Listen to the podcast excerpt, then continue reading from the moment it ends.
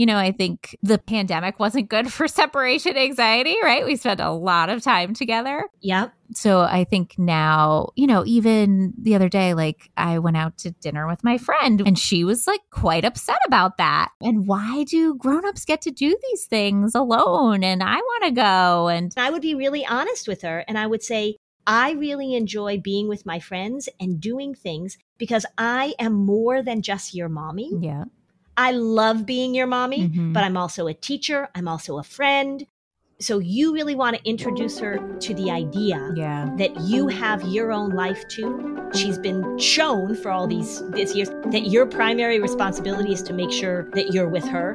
We want to show her Mhm. and you want to model for her that you are separate from her. Welcome to Flusterclux with Lynn Lyons, where we talk about a family's anxiety and other big feelings. Serious stuff without being too serious. I'm your co host, Robin, and I'm Lynn's sister in law, and I'm here to ask your questions.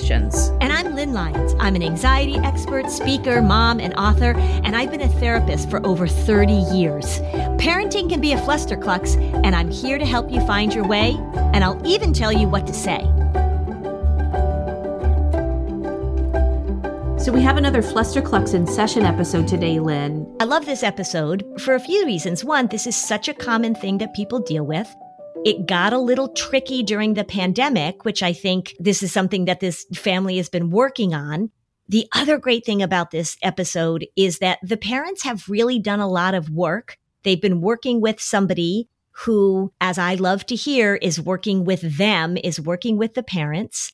And they've made some great progress. And this is an episode about how they can take it to the next step, how they can ramp it up a little bit, and what would be some ways in which they can push the therapy or push the work with their daughter a little farther.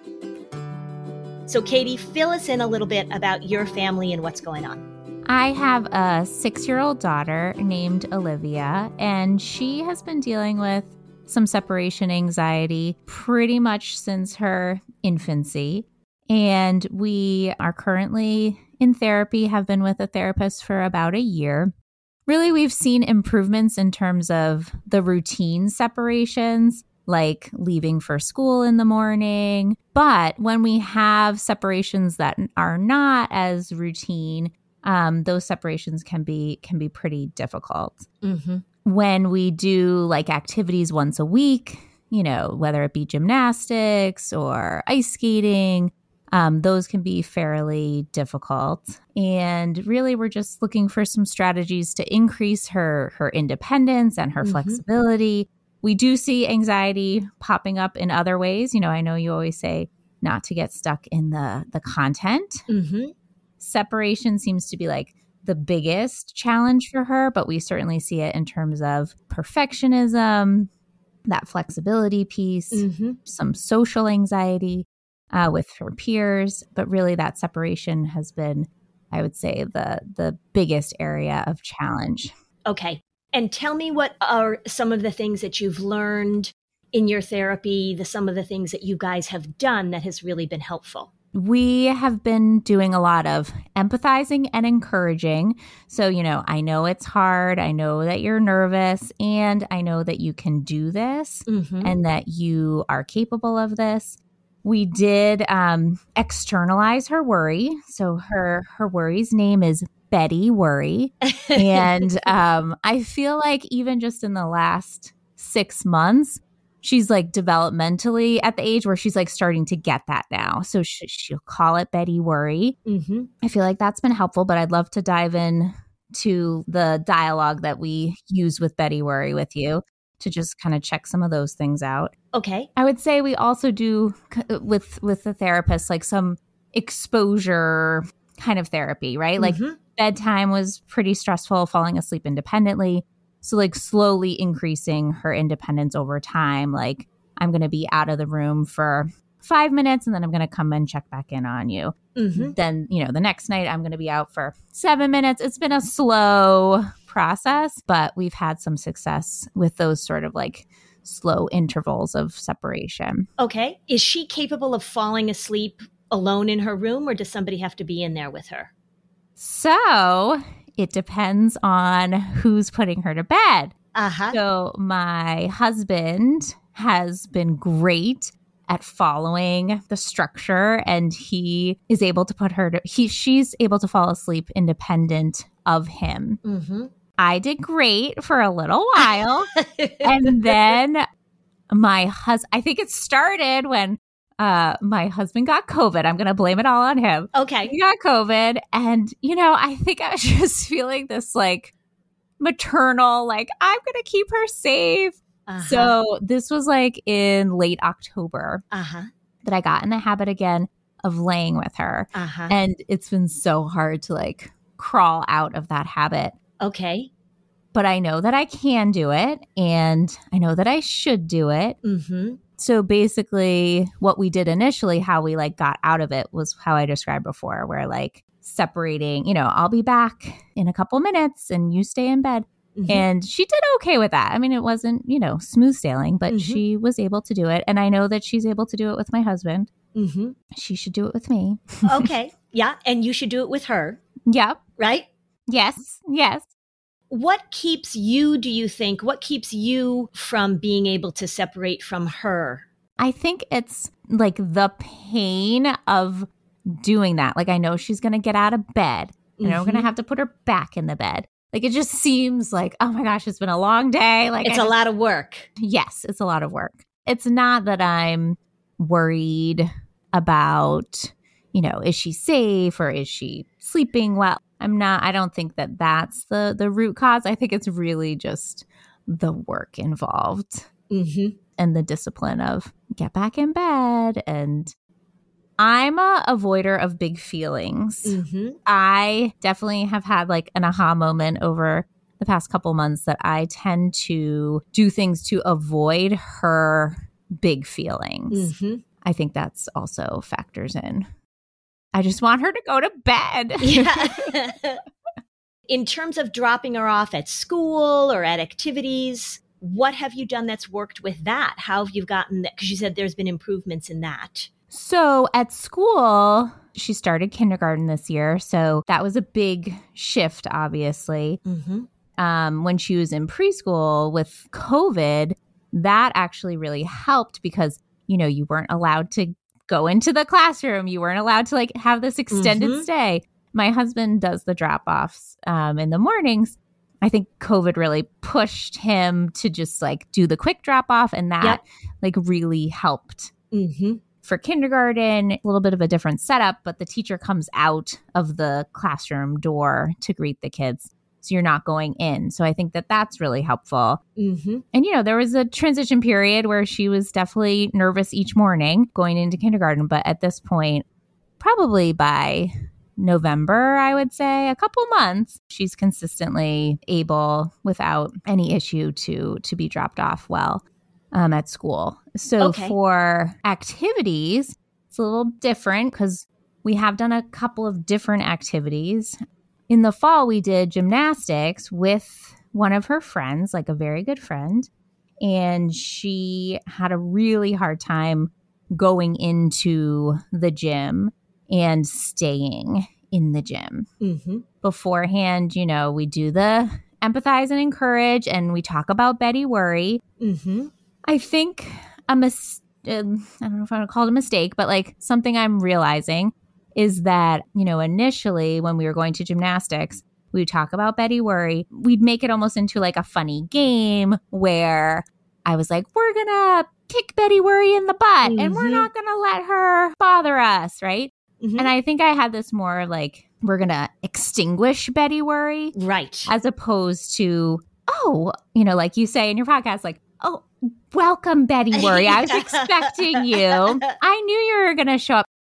I have shifted that, but like very recently. Okay. Let me just say that's such a good example because, of course, we want to make it playful. But anything that you do, like you were finding, if you say to Olivia, we're going to get rid of Betty, and then Betty shows up, if the expectation is that there's going to be no Betty, and then there's Betty, then she's like, well, here's Betty.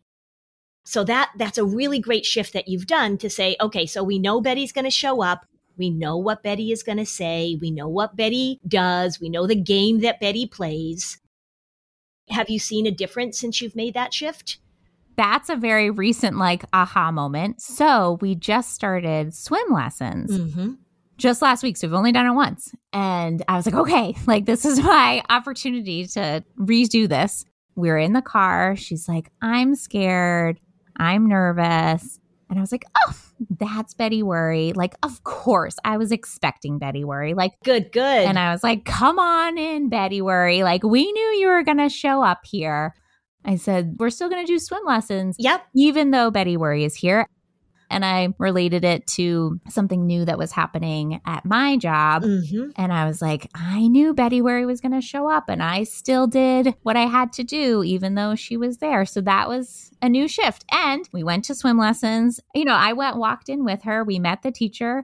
She did great. This is the thing though, I left, and there's like a glass wall where you can see. So she could see me Mhm. like the whole time, which is different from gymnastics Mm-hmm. you know, and so throughout the swim lessons, she would wave and I would wave. I don't know if I should try to busy myself doing something else while she's at swim lessons or if I should find a spot that isn't quite so visible. You could ask her directly. You could say, you know, it seems that Betty Worry really wants to know where I am. Yes. It seems that that's one of the rules. So you could even talk to her about the rules that Betty makes. Okay. So you could say, So what do you think are some of the rules that Betty makes? Well, we know that Betty likes to know exactly what's going to happen Yes. because everybody's worry wants to know exactly what's going to happen, wants to know the details, wants to know the plans, hates unexpected things, hates new things. And it sounds like the rule that Betty also has is that Betty has to know where I am. yes. And Betty doesn't do that with daddy. Nope. Okay. Betty's particularly possessive of mommy, and daddy probably has a different approach to it. This message is sponsored by Greenlight. So when you're a parent, you're going to have your fair share of big talks with your kids, right? About all sorts of big topics. One of those big talks should involve money. And Greenlight can help with that. Greenlight is a debit card and a money app that's made for families. It allows you to do instant money transfers. You can get real-time notifications of spending. You can manage chores. You can automate allowance. I know with my kids, we really wanted to help them see the cause and effect, right? If you spend money now, you're not going to have it later. If you earn money now and you save it, maybe you can put it towards some big purchase that you're looking forward to. This is called financial literacy and it allows kids to build independence, to learn how money works, to make them better savers, better spenders. The Greenlight app also comes with an in-app financial literacy game. It's called Level Up so that kids can build money confidence through videos, bite-sized challenges, mini games, and more. More than 6 million parents and kids use Greenlight to learn how to make responsible financial choices. So stop putting off the money talk and start putting your kids on the right path. Sign up for Greenlight today and get your first month free at greenlight.com slash fluster. That's greenlight.com slash fluster to try Greenlight for free. Greenlight.com slash fluster. I am really working on improving my diet by making sure that I get the best quality products, organic foods, and I really want to make sure that I'm not using harsh chemicals in my home. Thrive Market is my go-to for all of my grocery and household essentials. The convenience of getting everything online and then quickly shipped to my doorstep. That is a huge time saver. I love that Thrive Market carries brands with the highest quality ingredients and sourcing methods. They restrict hundreds of ingredients across their food and cleaning categories. I can use their filters to suit my lifestyle needs. So maybe you're looking for organic snacks for your kids, or maybe you're gluten free. As a Thrive Market member, I save money on every single grocery order. You will too. On average, I save over 30% each time. They even have a deals page that changes daily, always has some of my favorite brands. When you join Thrive Market, you're also helping a family in need with their one for one membership matching program. You join, they give. So Join in on the savings with Thrive Market today and get 30% off your first order plus a free $60 gift. Go to thrivemarket.com slash flusterclux for 30% off your first order plus a free $60 gift. That's T-H-R-I-V-E market.com slash flusterclux. Thrivemarket.com slash flusterclux. What if dad is going to take her to gymnastics or swim lessons? Is there a different response? Maybe a slight difference. Okay.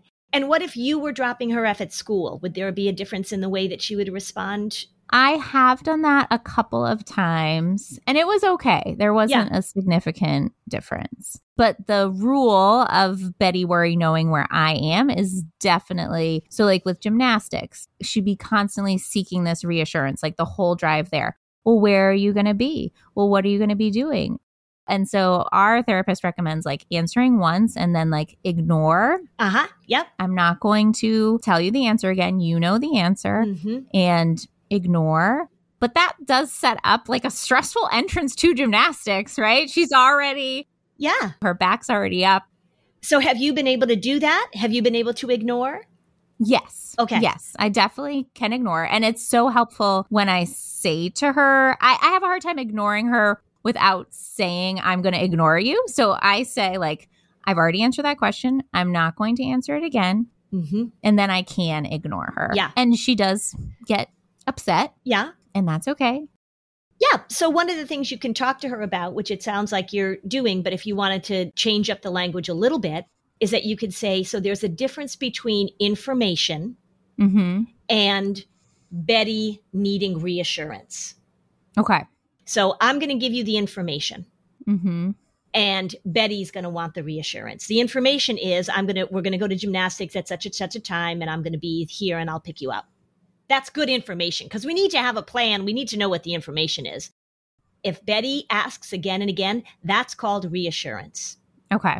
And so help her know the difference between the two. And then you can say to her, I will offer you information, but I'm not going to give Betty reassurance. Okay. So then you're just giving her that language a little bit. We all need information, right? If your husband is going somewhere, he'll say, I'm going to go so and so and I'll be back at five. That's just information. And how about when you're at home in terms of her needing to know where mommy is? How does that go? So that's has improved over time. Definitely a year ago, I would have to have like a GPS on me. Like she she couldn't hear me. She'd be like, "Mom, where are you?" Or like if she's sitting on the couch watching a show and I'm in the kitchen, if she sits at like the very end of the couch, she can see into the kitchen. So that would be like her spot. Mm-hmm. But I feel like the last year she has made a lot of progress in that she'll even go on to different floors. That was like a challenge initially. Okay. Taking out the trash. If I was taking out the trash, she'd be like, I'm coming with you. And she would like rush to get her shoes on. Mm, now mm-hmm. she's okay with me going out to get the trash. If it takes longer than she anticipates, you know, she will like panic run to the door and look out the door and be like, Why are you taking so long? What are you doing? Mm-hmm. So I don't know what to say in those like reactionary situations, you know, where I need to react to her, where it's not like a preparation. Yeah, that's where you want to be vanilla ice cream. That's where you want to make sure that you don't get into what we call content based reassurance. An example of content based reassurance would be you take out the trash, it takes you longer than you thought. She's panicky at the door. You come back in and she says, Where were you? Where were you? And you say, It's fine. You're safe. I was just taking out the trash. There's nothing for you to worry about, right? What you want to say is, it looks like you and Betty are kind of having a little meeting here. Right. Hi, Betty. You just want to not give it a lot of attention. The thing that really happens a lot with separation anxiety that we really have to pay attention to is this whole idea of telling them all the time that they're safe. Okay. Telling them all the time that you're going to be back. Telling them all the time that you're not going anywhere that reinforces the idea that the world is a dangerous place, that they have to know where you are all the time, that if they don't have a bead on you, if they can't tell where you are, then that's when things go crazy. So you really want to make sure that you stay away from that language. I see that a lot actually. I hear a lot of therapists will say say that Olivia went to gymnastics and it went fine. Yeah. Then the person said, So after gymnastics, we're supposed to talk about, see, you went and you were safe. Every time you use that language, you are saying to her, The world is a dangerous place, and my job is to make sure you are safe. So it keeps that pattern going that she is seeking reassurance, that she's seeking safety. So be careful with that language. That's helpful. Yeah. Mm-hmm. If she's freaking out about something, I want you to say something along the lines of, okay, so Betty has really fired up your amygdala. Has she has she learned about her prefrontal cortex and her amygdala and all that? No. This would be a good time to go through that with her. I do that with kindergartens all the time, right? So this is her thinking brain, and then she's got this little amygdala. You can draw a picture of her forehead and where her thinking brain is, and the little amygdala is back here. It's a little structure and talk to her about how Betty is in her thinking brain, right? Betty hangs out, worry hangs out in your thinking brain, and it tells her stories. Mm-hmm. And it tells her stories about scary things that could happen because she's got such a good imagination, right? I've never met a worrier that doesn't have a good imagination. Totally. Her worry, Betty, is firing up this little amygdala. The amygdala doesn't even know what going out to the trash is. The amygdala doesn't know what kindergarten is. All the amygdala knows is danger, danger, danger you want to talk to her about how worry sets off her amygdala and her poor amygdala thinks that you going to take out the trash or her going to swim lessons or her going to school is dangerous. And so we want to stay away from that safe versus danger talk because that just keeps that process going. So it says to her, I always have to be concerned about my safety. Right. That's what Betty is doing, saying you're you're never safe unless mommy is right near you. Right. So we want to back away from that a little bit. Say she goes to gymnastics or swim lessons and she handles it. You say to her, You did a really good job handling Betty. Yeah. Which is very different than saying, See, I told you you would be safe. I told you it would go fine. Right. And you can even ask her ahead of time. You can say, What do you think Betty's going to say? And you can ask her this when she's not worried or when you're talking about going to something. What do you think Betty's going to say? You did a great job of giving her an example from your life your Betty showed up and said, Oh, you can't handle it, right? We want to stay out of the content. Oh, no, you can't do this unless blah, blah, blah. And oh, oh, hi, Betty. Nice to see you. Yeah, of course you're going to show up. And then making it a game. How aware is she of the fact that this is a thing called worry and anxiety? And does, does she talk about it?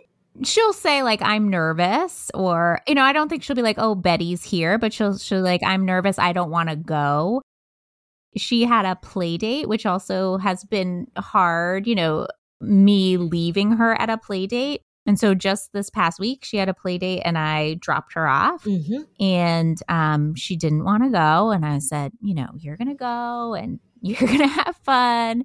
And I think this is Betty Worry talking and not Mhm. you. And then when I picked her up, she said, Betty Worry didn't even show up. Oh, great. So I think she is starting to understand. Okay, she definitely can understand this. Developmentally, she definitely can get this. What you might get pushback if you say, oh, that's not you, that's Betty, she might say, like, it is me, it is me. So throw it in there that Betty is a part of her. Okay. We pull it out, but that Betty is inside of her. Betty is a part of her. It's just that not going to be the bossy part. You can say, you know, we all have an angry part, or you can have a fun part, you can have a silly part, and Betty is your worry part. What she will inevitably say is, You keep saying it's Betty, and it's me, and you're not listening to me, right? I mean, that inevitably comes up. So just make sure she knows that you get it, that this is a part of her. But having her talk about it in a way where she is an observer of it, that she notices, just like you're saying, oh, it sounds like Betty Worry is showing up or getting stronger or being loud.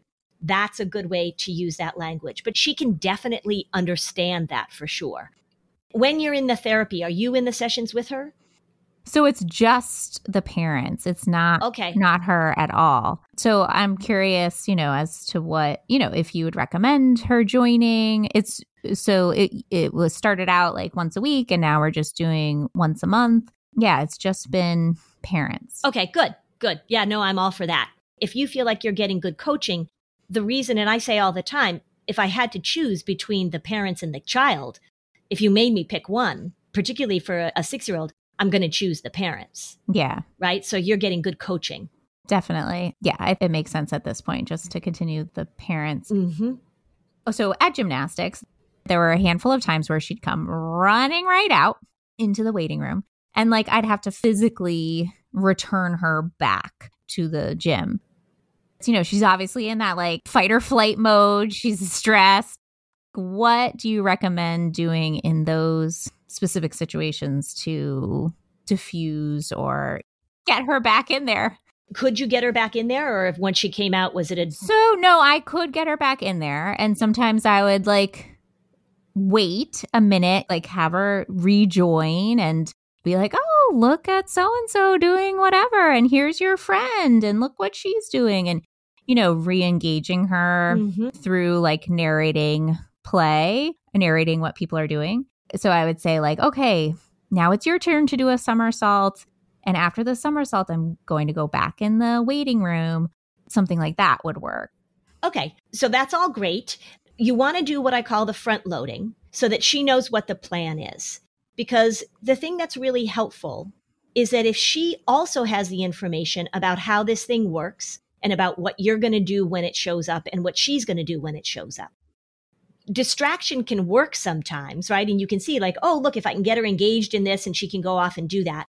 And that's fine. And with younger kids, toddlers, three, four, we use that a lot now that she's able to understand this and be able to talk about it, I think it's okay for you to say to her, sometimes when you're in gymnastics, or sometimes when we're in the house, or sometimes when you go to a play date, when your worry shows up, when Betty shows up, Betty says, You have to know where mommy is. And so if I see you come running out to see where I am, I know that Betty is in control. And I know that Betty has fired off your little amygdala, and your poor amygdala thinks that you're getting chased by a grizzly bear. So when Betty shows up and you come running out, I'm going to remind you that here's a time that we're going to do the opposite of what Betty wants. Because every time we do the opposite of what Betty wants, Betty knows that she's not so powerful. That part of you is not so powerful. So Mhm. if you come running out, I'm going to say to you, Oh, hello, right? Hi, Olivia. Hi, Betty. Yeah. Betty, you were in there doing gymnastics. I saw you doing those somersaults. I saw you walking on the balance beam, having a good time. And then Betty shows up and Betty gets in the way of your fun. And you say to her, as your mom, I'm not going to let Betty be the boss of your fun. I'm not going to let Betty be the boss of school. I'm not going to let Betty be in boss of bedtime. And so you give her a little pre talk. And then when she comes running out, you say, Oh, hi, Betty. Mhm. Hi, Olivia. I'm going to walk you back in and let's give this another try because we're going to do the opposite of what Betty wants. Okay. Now, it would be surprising to me if she would say, Oh my gosh, mom, that is so helpful. Thank you so much. right. Right? That's why we want to do the pre talk. So it's almost like you do the pre talk. The actual in the moment thing can be emotional and intense. And like you say, if she's fired up and in fight or flight, not a lot of learning happens in that moment. And then you do a little post game analysis. So after the fact, you say, let's talk about what happened. So you were in with your gymnastics class, and then oh, up popped a Betty thought, where's mommy? Oh no, danger, danger, danger. And then you came running out, and you want to make it very routine. Okay. You want to make it like this is what Betty does. It's Mhm. so boring. It's so predictable. Hello, Betty. Yeah. Even though the context might be different, it might be gymnastics or swimming or a play date. She is hearing from you over and over again that this is what Betty does. And that's why writing down the things that Betty says or the Betty rules Yep. would be really helpful. So you have the Betty rules, and then she talks about, well, how do we do the opposite of a Betty rule? And you can make it a bit of a game. So, say in your house, you play a game where, so she's going to go off and be by herself in the house. hmm Well, that is definitely breaking a Betty rule. Because Betty says, you have to know where mommy is. Betty says, you have to sit at this place on the couch. So you make it a game. I wonder how you can break a Betty rule. And then you involve dad and you say, oh, dad is really good at breaking Betty rules. And you could even ask her, you could say, how does dad break the Betty rules? Because you could even say, it's harder for me sometimes to break the Betty rules. Dad seems really good at it. Make it a game of how she's breaking the Betty rules I like that.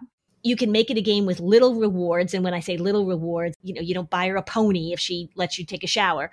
Yeah. Those reward things that we do, sort of making it a game, they last about a week, two weeks tops before everybody just sort of gets bored with them. So make it just a little thing that you do every once in a while. Yeah.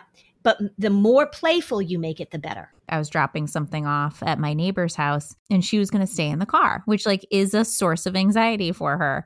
She was like, "Well, which way are you going to go to the house? Are you going to walk around like the trunk of the car or are you going to walk around the front side of the car?" And sometimes it gets so yeah. like I'm just like, "Oh my god." And I just slam the door and like you're so ridiculous. Yeah. How can I like better those moments of when I'm like, Oh my God. Well, on the inside, the response, oh my God, this is ridiculous, is a perfectly appropriate reaction because, of course, that is. Take a breath and just say, oh, Betty, you are so frustrating to me. yeah.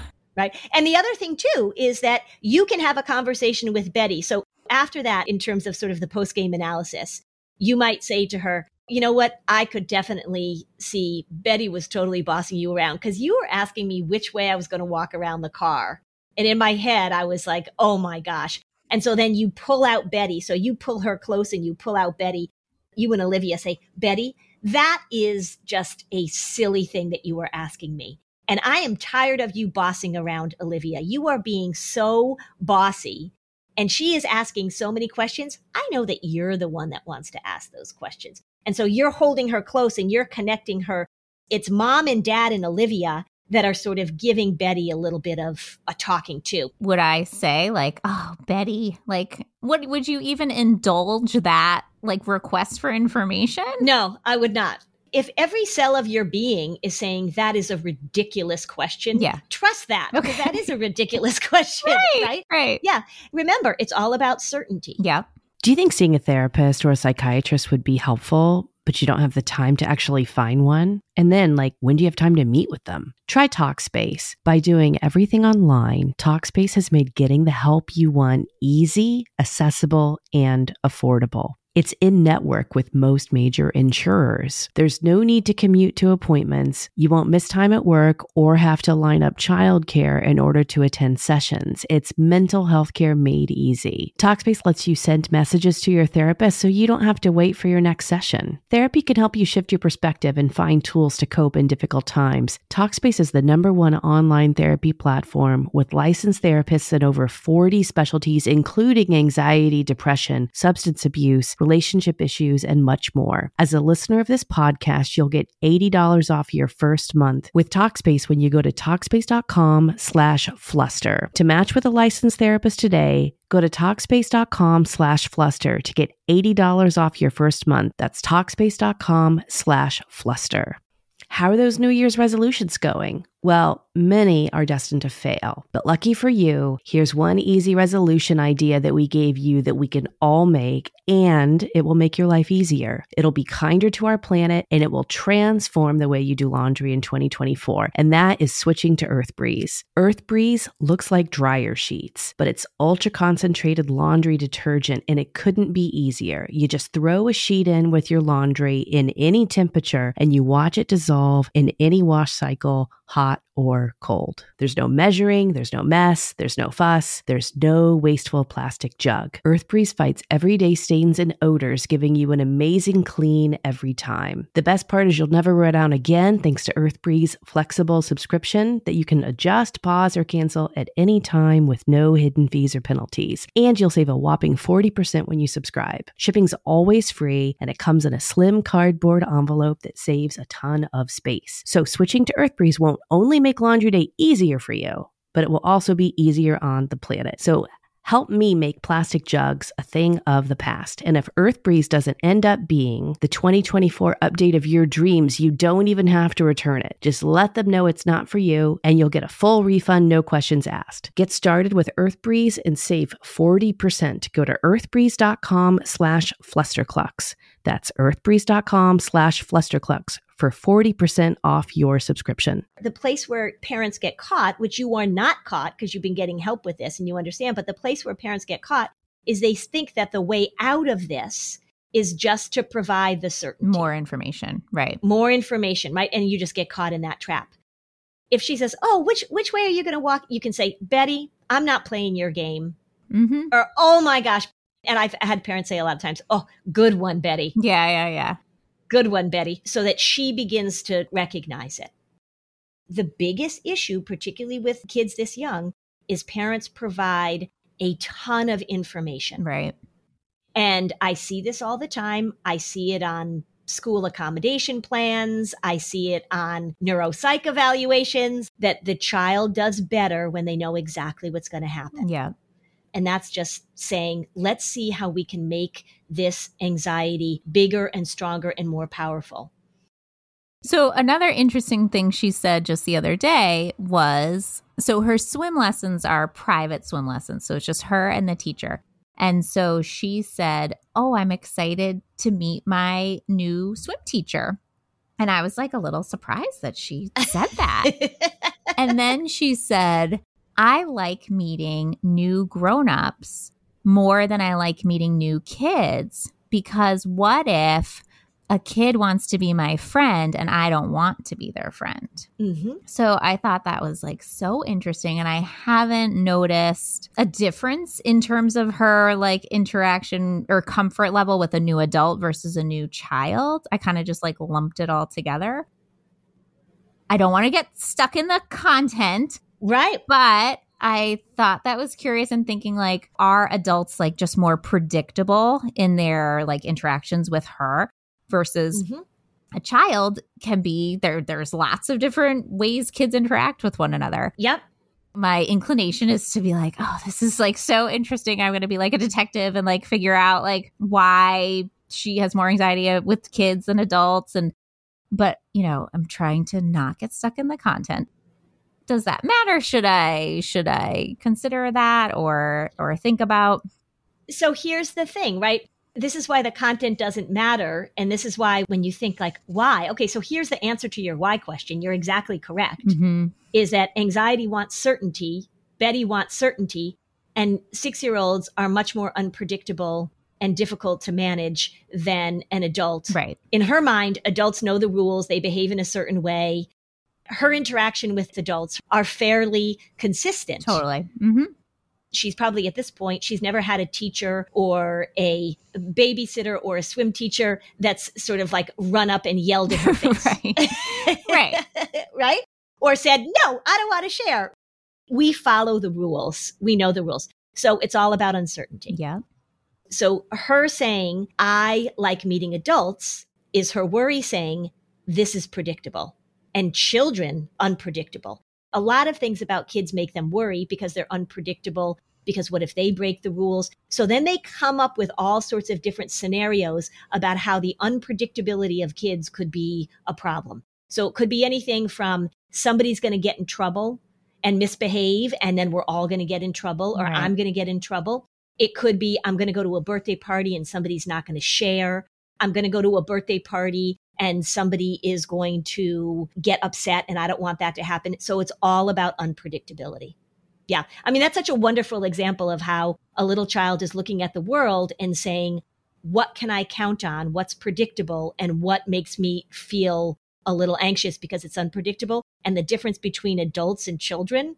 I mean, that's actually pretty nice. It means that she's had loving, caring, consistent adults in her life what's interesting too is then they run into an adult who's not like that. Like they've got a bus driver who screams at them and they freak out. I would say to her, Betty really likes to know what's going to happen, doesn't she? Mm-hmm.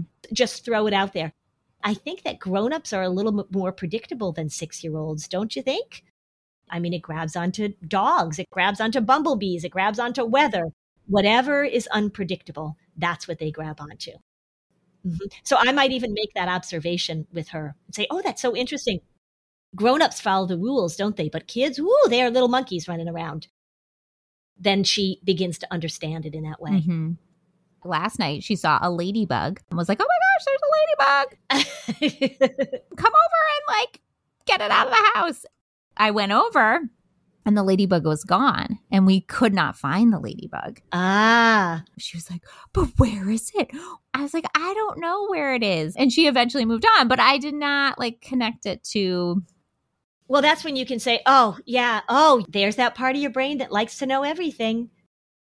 It reminds me, remember the thing we used to say about ladybugs? Can you imagine if we said that now? Remember ladybug, ladybug, fly away home, your house is on Yes. fire, your children will burn? Yeah. Right? Like what what was that?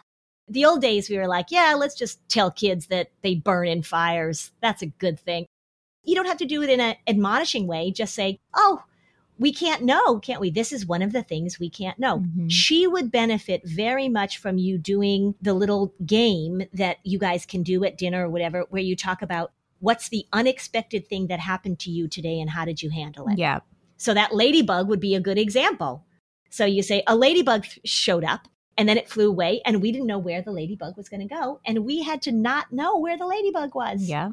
So that language you really want her to get sort of marinated in the idea hmm that life is uncertain. Now she's sick. So if she says, Mommy, are you going to come back and pick me up from gymnastics? You don't say, Well, life is uncertain, right? maybe I'll show up, maybe I won't. So of course you give her the information. And helping her differentiate between information and reassurance is going to be really, really helpful. Okay. One of the things that I do with kids a lot say they're going to a new thing, like say she's going to go to the dentist for the first time, or she's going to go do this for the first time Mhm. you can talk a little bit, not a ton, but a little bit about whenever we start new things, there are things we know. Mhm. So we know the dentist is named Dr. This, we know your appointment's at 11. And then there are a lot of things we don't know. And life is full of this combination. You could give her an example of on a first day of school, there are things you know, and then there are a lot of things you don't know. We're always living in a world where there are some things that we know and some things that we don't know. And of course, Betty wants it to be all things we know, and that's just impossible. But you're absolutely on the right track. You're probably moving slower than I would move. Yeah. And that's just also something that I hear, you know, like that it's all about taking little tiny baby steps. I tend to move a little faster. Many therapists are much slower than I am. If you want to step the foot on the gas a little bit, go ahead. I mean, I think that's probably more for us than for the friend for her, right? Yeah. And what you describe, it's a good insight for you to have of being able to say, I have trouble with her big emotions. hmm There's a name for that parental experiential avoidance. It means that you have difficulty with your distress and her distress. And so you want to rearrange the world. That's a normal thing. Do you have a little anxiety yourself? Yep, me and my husband both. We both have anxiety. Um, so you know, we're we're not surprised that it's showing up. And my Mhm. parents both have anxiety, like it is, you know, and in your book, you know, you talk about this cycle, like there's definitely a cycle. You know, I feel like we're making positive steps in the right direction. And I wish that I had this advice like when I was a kid. Did you have this kind of separation anxiety? Do you remember? Were you afraid no, to I didn't go places? I was very shy and like social anxiety, but not necessarily like separation from my parents. Recently, you said something like, you know, you don't want your kid to be like, oh, my mom's my best friend or she's my best friend. Like, Yeah. I'm totally on board with that. And I feel like she's made great friends in kindergarten. She has friends in preschool. I mean, I do see her making connections with peers, which is Yes. great. And I think you're right. Like, I, she sees me exclusively as mom. Yeah, right. Which of course that's the eyes that she views you with, right? She's a little she's a little tiny person and you're her mom. It might even be fun for you, you know, if you guys are doing a little drawing or something, to draw all the different parts of you, like all the things, like the teacher part and the mommy part and the do you have siblings? Yep. Okay, so the sister part, the wife part, and all the different things that you do. When you say that you're going to go out to dinner with your friends, well, because mommy has a friend part. When you begin to recognize your parents as human beings, not just as parents, that's a big deal. And it happens throughout your growing up. But that's a good message to give her for sure. You're doing a good job because you're putting her in activities, you're widening her experiences because the thing you really want to pay attention to, which you are, is her social connections. We want her to have friends, we want her to be engaged, we want her to be able to go off and do the things that other kids are doing and to participate. So it sounds like you're really on top of that. So she does, you know, definitely connects with peers and she usually like really connects with like one person and that tends to be like her safety kind of person. Yeah. And, you know, initially in the school year, I mean, kindergarten, she like really was tight with this one person. Slowly, she's like expanded, which is great to see. And she has multiple friends. Good.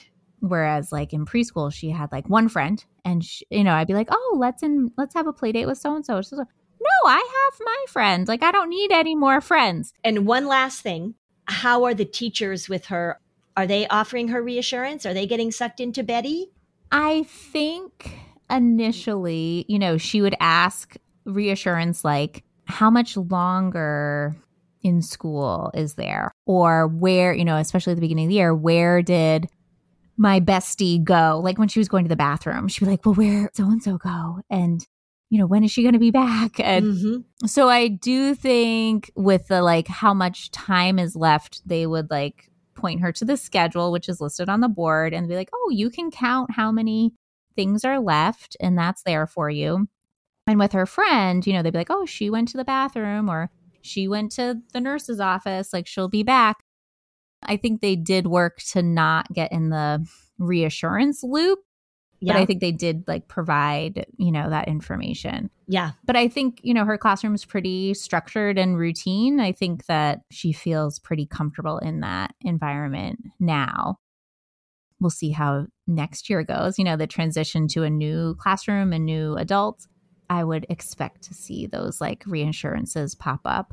Well, and that's going to be something you're going to want to stay ahead of a little bit because you're going to have to train the teachers you're going to have to give them a heads up and say that this is what we're working on. And so we have to be very careful that the goal is not to give her certainty all day long. That's what happens. And like I said, I will see that on plans. Child has difficulty with changes in the schedule. We need to make sure. And I'm like, no, no, no, no, no, no, no. So you're going to just have to give them a little heads up. This is what we do. This is what we don't do. So helpful you are on the right track. Mm, you are Thank on the you. right track. Thank you. Don't be afraid to just sort of talk about it openly and to push it a little bit. It's also totally normal for you to get frustrated with it and be like, oh God. That's when you have a word with Betty, right? You can be like, hey, Betty, knock it off. you get to dump out some of your frustration and you're not dumping it on her. Right. You're doing a great job. Just as we said, stay away from the reassurance keep her stepping in. Don't worry about the why very much. Yeah. The answer to the why is going to be 99% of the time, the answer to the why is because there's uncertainty in whatever way that might show up. She's clever, so she's going to try and figure out how she can work around this Betty thing and get the information that she needs. So you're going to have to be on your toes. Mm-hmm. Thank you so much for sharing all of this it's such a common thing for people to be dealing with with their little kids. So I'm sure that everything that we've talked about and what you shared is going to be helpful. Mm-hmm. So I very much appreciate that. Thank you. Thank you, Lynn. So join the Facebook group so that you can ask Lynn your question on an upcoming episode. Thanks for joining us on another episode of Flusterclux. Bye, Robin. Bye, Lynn. Well, hey there, busy mama. Are you looking for ways to make your life easier, your home less chaotic, and at the same time add more joy to your life? My name is Deanna Yates, and I'm the host of Wanna Be Clutter Free, a podcast all about letting go of the stuff we don't need in our lives so that we can focus on what truly matters. Don't worry, I'm not going to tell you to throw it all away or make you feel guilty about keeping something you love, no matter how many other people don't quite understand it but I will give you practical and, more importantly, actionable advice so that you can make progress right away. And you won't just hear it from me, there are amazing guests too. It's like having your bestie in your pocket telling you it's okay to let go of the things that are not serving you and your family in a totally non judgmental way. So join me over on the podcast where we can work on progress over perfection for those of us that want to be clutter free.